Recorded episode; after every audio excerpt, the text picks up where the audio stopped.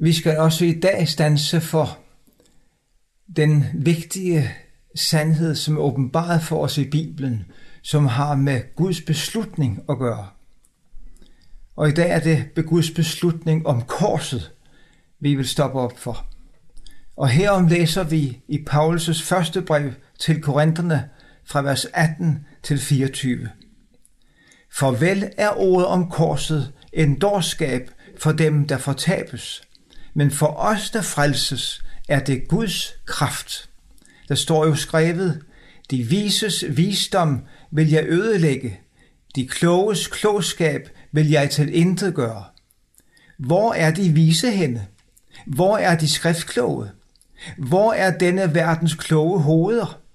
Har Gud ikke gjort verdens visdom til dårskab?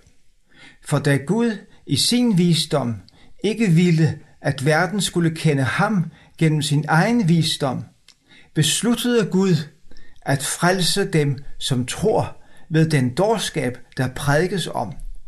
For jøder kræver tegn, og grækere søger visdom, men vi prædiker Kristus som korsfæstet, en forarvelse for jøder og en dårskab for hedninger. Men for dem, der er kaldet, jøder såvel som grækere, prædiker vi Kristus som Guds kraft og Guds visdom. Hvad er ordet om korset?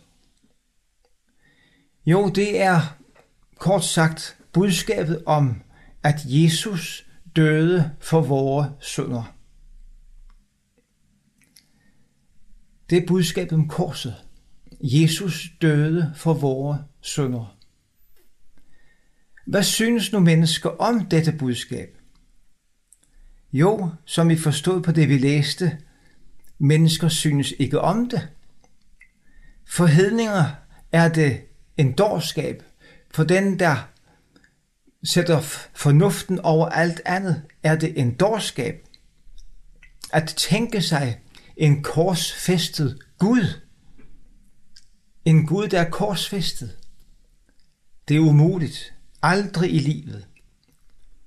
Og for jøder, den der holder sig til sin egen retfærdighed, hvad man kan præstere i Guds øjne, der er ordet om korset en dårskab, en forarvelse.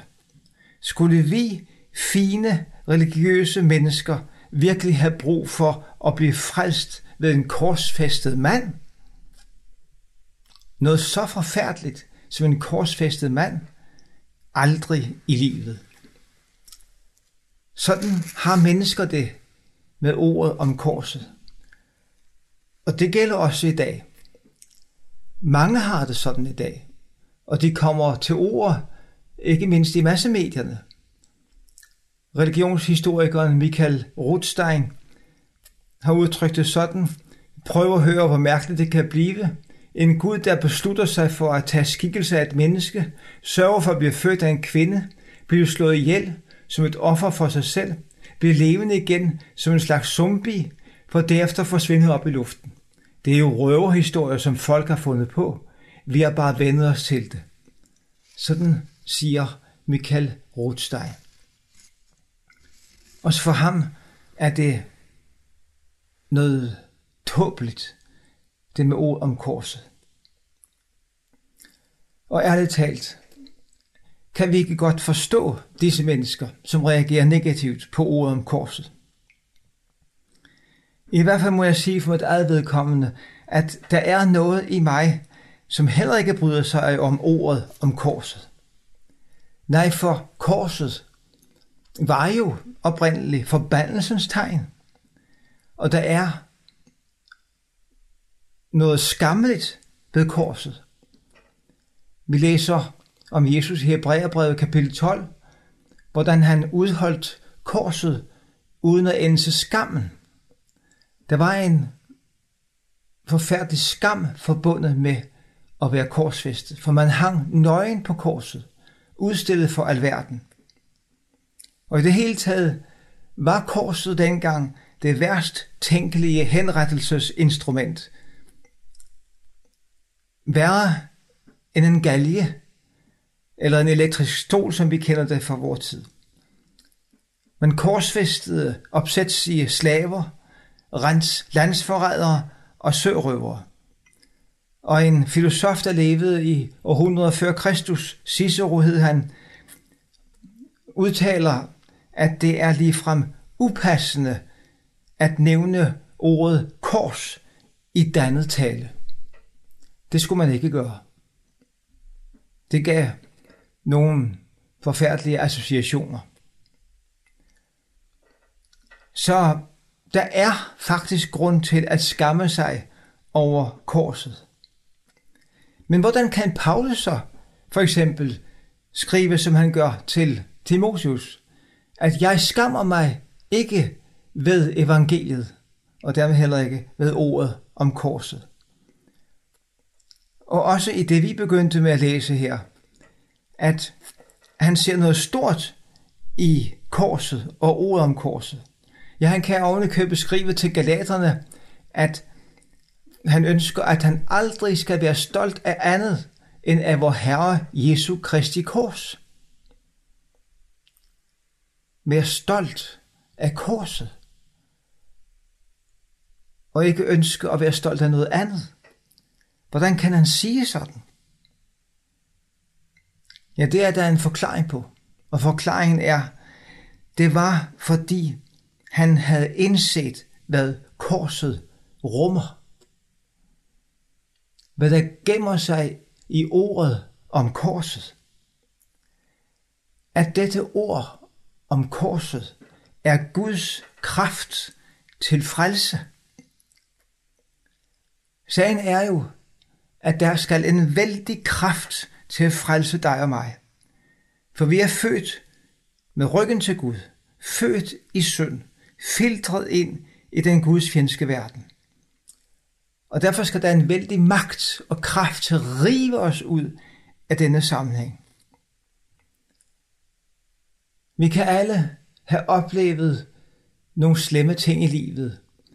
Vi kan have været ude i nogle grimme ting, og på den måde også have mange modbydelige minder om noget forkert, vi har gjort, eller sagt mere direkte ud fra Bibelen.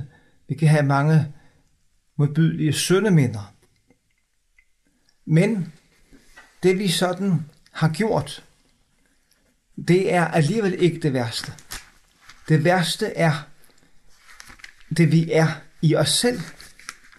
Og der har jo Jesus udtrykt det, er, hvordan det forholder sig med os, som vi er født ind i denne verden, før vi har gjort noget som helst, ondt eller godt.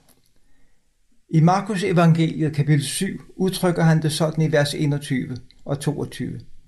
For indefra, fra menneskenes hjerte, kommer de onde tanker. Utugt, tyveri, mor, ægteskabsbrud, griskhed, ondskab, svig, umådeholdenhed, misundelse, bespottelse, hovmod, tåbelighed. Alt dette kommer indefra.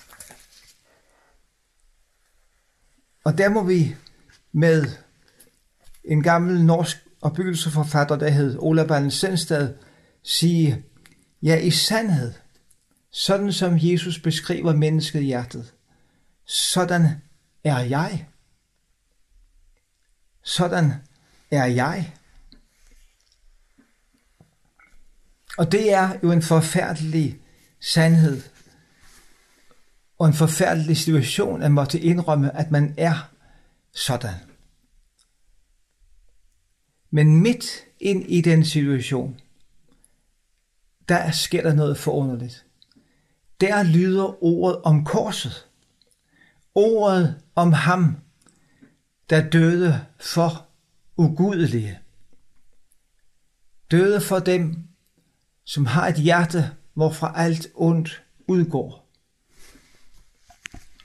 Som der står hos profeten Esajas i kapitel 53, vers 6. Vi flakkede alle om som får. Vi vendte os hver sin vej. Men Herren lod al vores skyld ramme ham. Og i 2. Korintherbrev, kapitel 5, vers 21, skriver Paulus, Ham, der ikke kendte til synd, har han gjort til synd for os, for at vi kunne blive Guds retfærdighed i ham. Og det var jo netop det, der skete på korset. Jesus blev gjort til synd for os. Og endelig i Galaterbrevet kapitel 3, vers 13 står der også om samme sag. Kristus har løskøbt os fra lovens forbandelse ved selv at blive en forbandelse for vores skyld. Der står jo skrevet, forbandet er en der hænger på et træ. Og det var jo det, Jesus gjorde. Han hang på træet, på korset, og var netop derfor forbandet af Gud. Men det skete for din skyld, kære lytter, og for min skyld. Og her har Martin Luther udtrykt det vældig karsk og stærkt om Jesus. Han er den Gud, som bliver en sønder, for at søndere skal få del i hans retfærdighed. Bliver en forbandelse, for at de forbandede skal få del i hans velsignelse. Bliver dømt til døden, for at de dødsdømte skal leve. Og et andet sted. Det hører til det faste i Nytestamentets budskab, at i Kristi død er redningen fra den kommende vrede sikret, og derfor også redningen fra den nærværende. Og det er det helt afgørende, for vreden er den egentlige fordærvsmagt.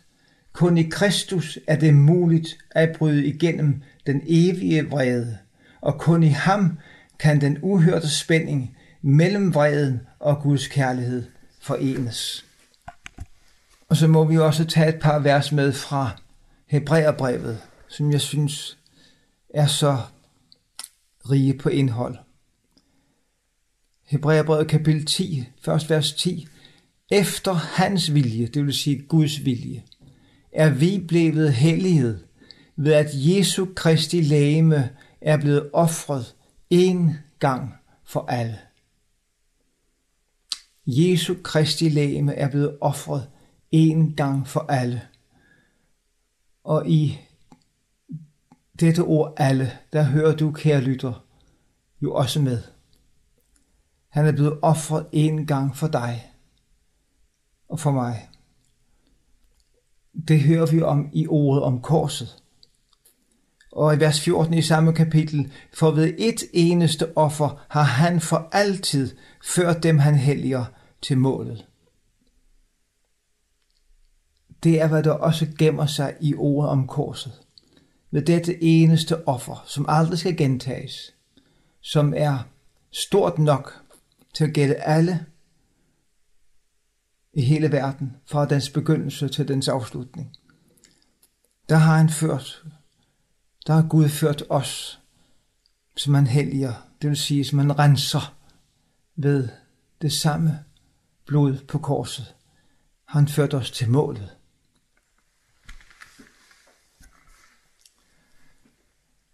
Den, der tror dette budskab, og at tro betyder jo i denne samling at tage imod det for intet. At høre det om, høre ordet om korset og lade det gælde for sig. Er frelst.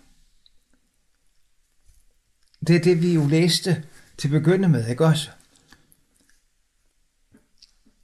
Vedkommende er frelst. Ordet om korset er en dårskab for dem, der fortabes, ja, men for os, der frelses, er det Guds kraft.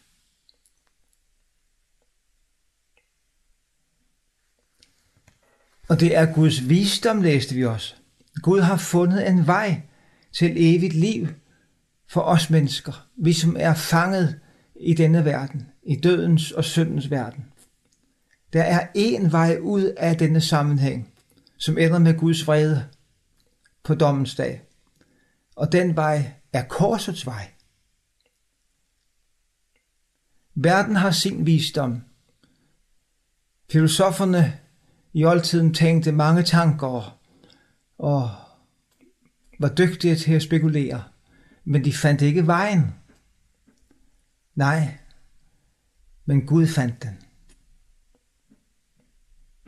Hvorfor er det sådan, at man altså blot ved at høre et budskab, blot ved at høre ordet om korset, at man kan blive frelst ved det, uden så at sige at røre en finger?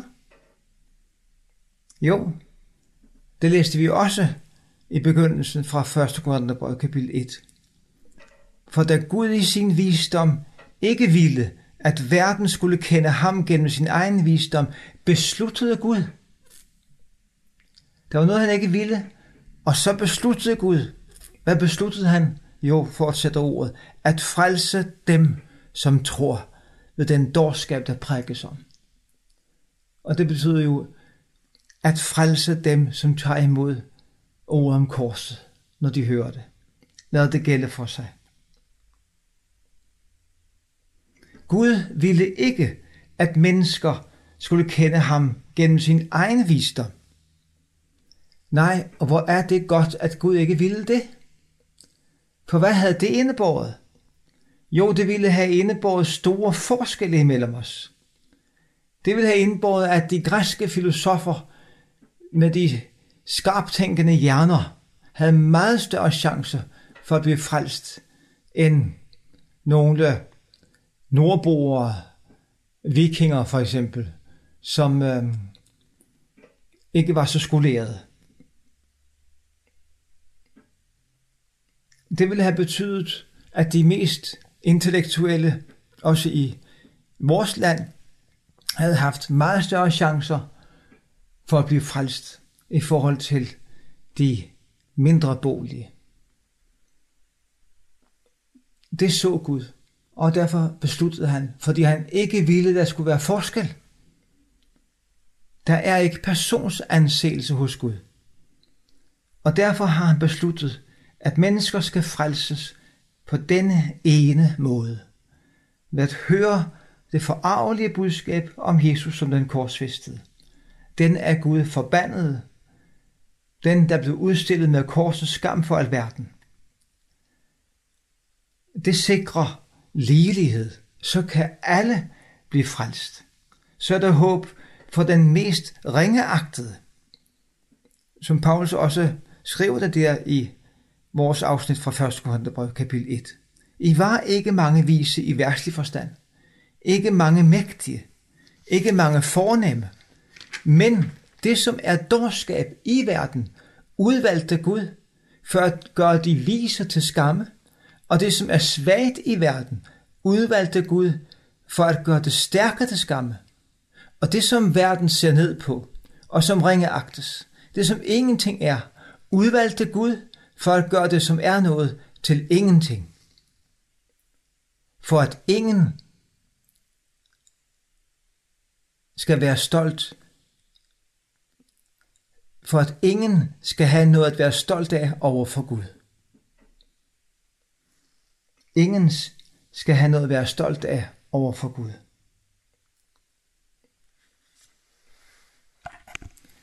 Og her er det, at Jesus ved en lejlighed udbryder og priser sin far for netop, hvad han har besluttet. I Matthæus evangeliet kapitel 11, vers, 23, vers 25 står der, Jeg priser dig, far, himlens og jordens herre, fordi du har skjult dette for vise og forstandige, og åbenbart det for umyndige. Umyndige er egentlig spædbørn. Ja, fader, for således var det din vilje. Og det er igen det her med, at han frelser det, som intet er. Og i den forbindelse har den førnævnte norsk opbyggelseforfatter Ola Van Sandstad skrevet følgende i sin bog Tornen i kødet, side 203 i den norske udgave. Jeg kan ikke fastslå eller fortælle nogen ting om mig selv, som er holdbar, ros og ære værd. Gud har selv gennem lovens tugt i min samvittighed, og gennem sin måde at føre og styre mit liv og mine kår på, plukket og ribbet mig for alle forfængelighedens påfugle fjer, alle æresynens illusioner og alle hovmods tabte store strømme. Jeg er ingenting og har ingenting, som er ros og ære værd for den levende Gud.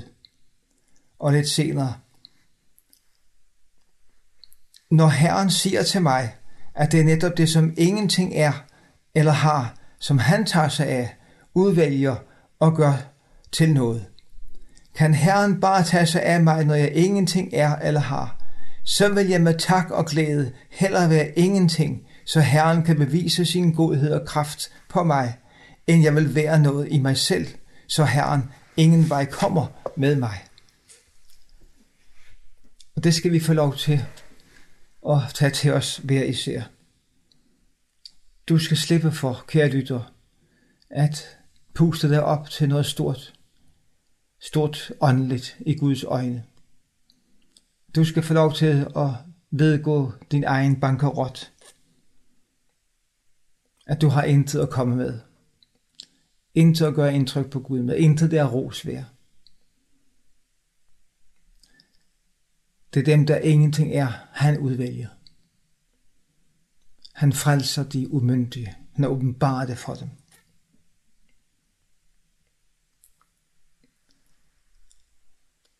Han har ordnet det sådan fra evighed af, for at ingen skal have noget at være stolt af over for Gud. Men ham skyldes det, at I er i Kristus Jesus, som er blevet vist om for os fra Gud, både retfærdighed og helligelse og forløsning, for at den, der er stolt, skal være stolt af Herren, som der står skrevet. Gud velsigne os til at være stolt af Herren hvad han er og har gjort for os. Med Jesus Kristus, Ved hans liv, Ved hans død på korset og opstandelse. Lad os takke og bede. Jeg vil takke dig, vor kære Gud og far i himlen, for hvad du har besluttet fra evighed af, og som har de allerstørste følger for os hver især, for hvert eneste menneske. Tak, at du har besluttet, at du vil frelse mennesker, hvad de hører korsets budskab. Tak, at der så er håb for os alle. Tak, at det ikke er den, der kan tænke høje tanker, som frelses ved det, eller som har mange fine ting at fremvise. Nej, og for dig viste det sig, at vi intet har at rose os af. Velsign os derfor til at tage vores tilflugt til ordet om korset. Til din ære, Herre, at vi er stolt af dig og ophøjer dig. Amen.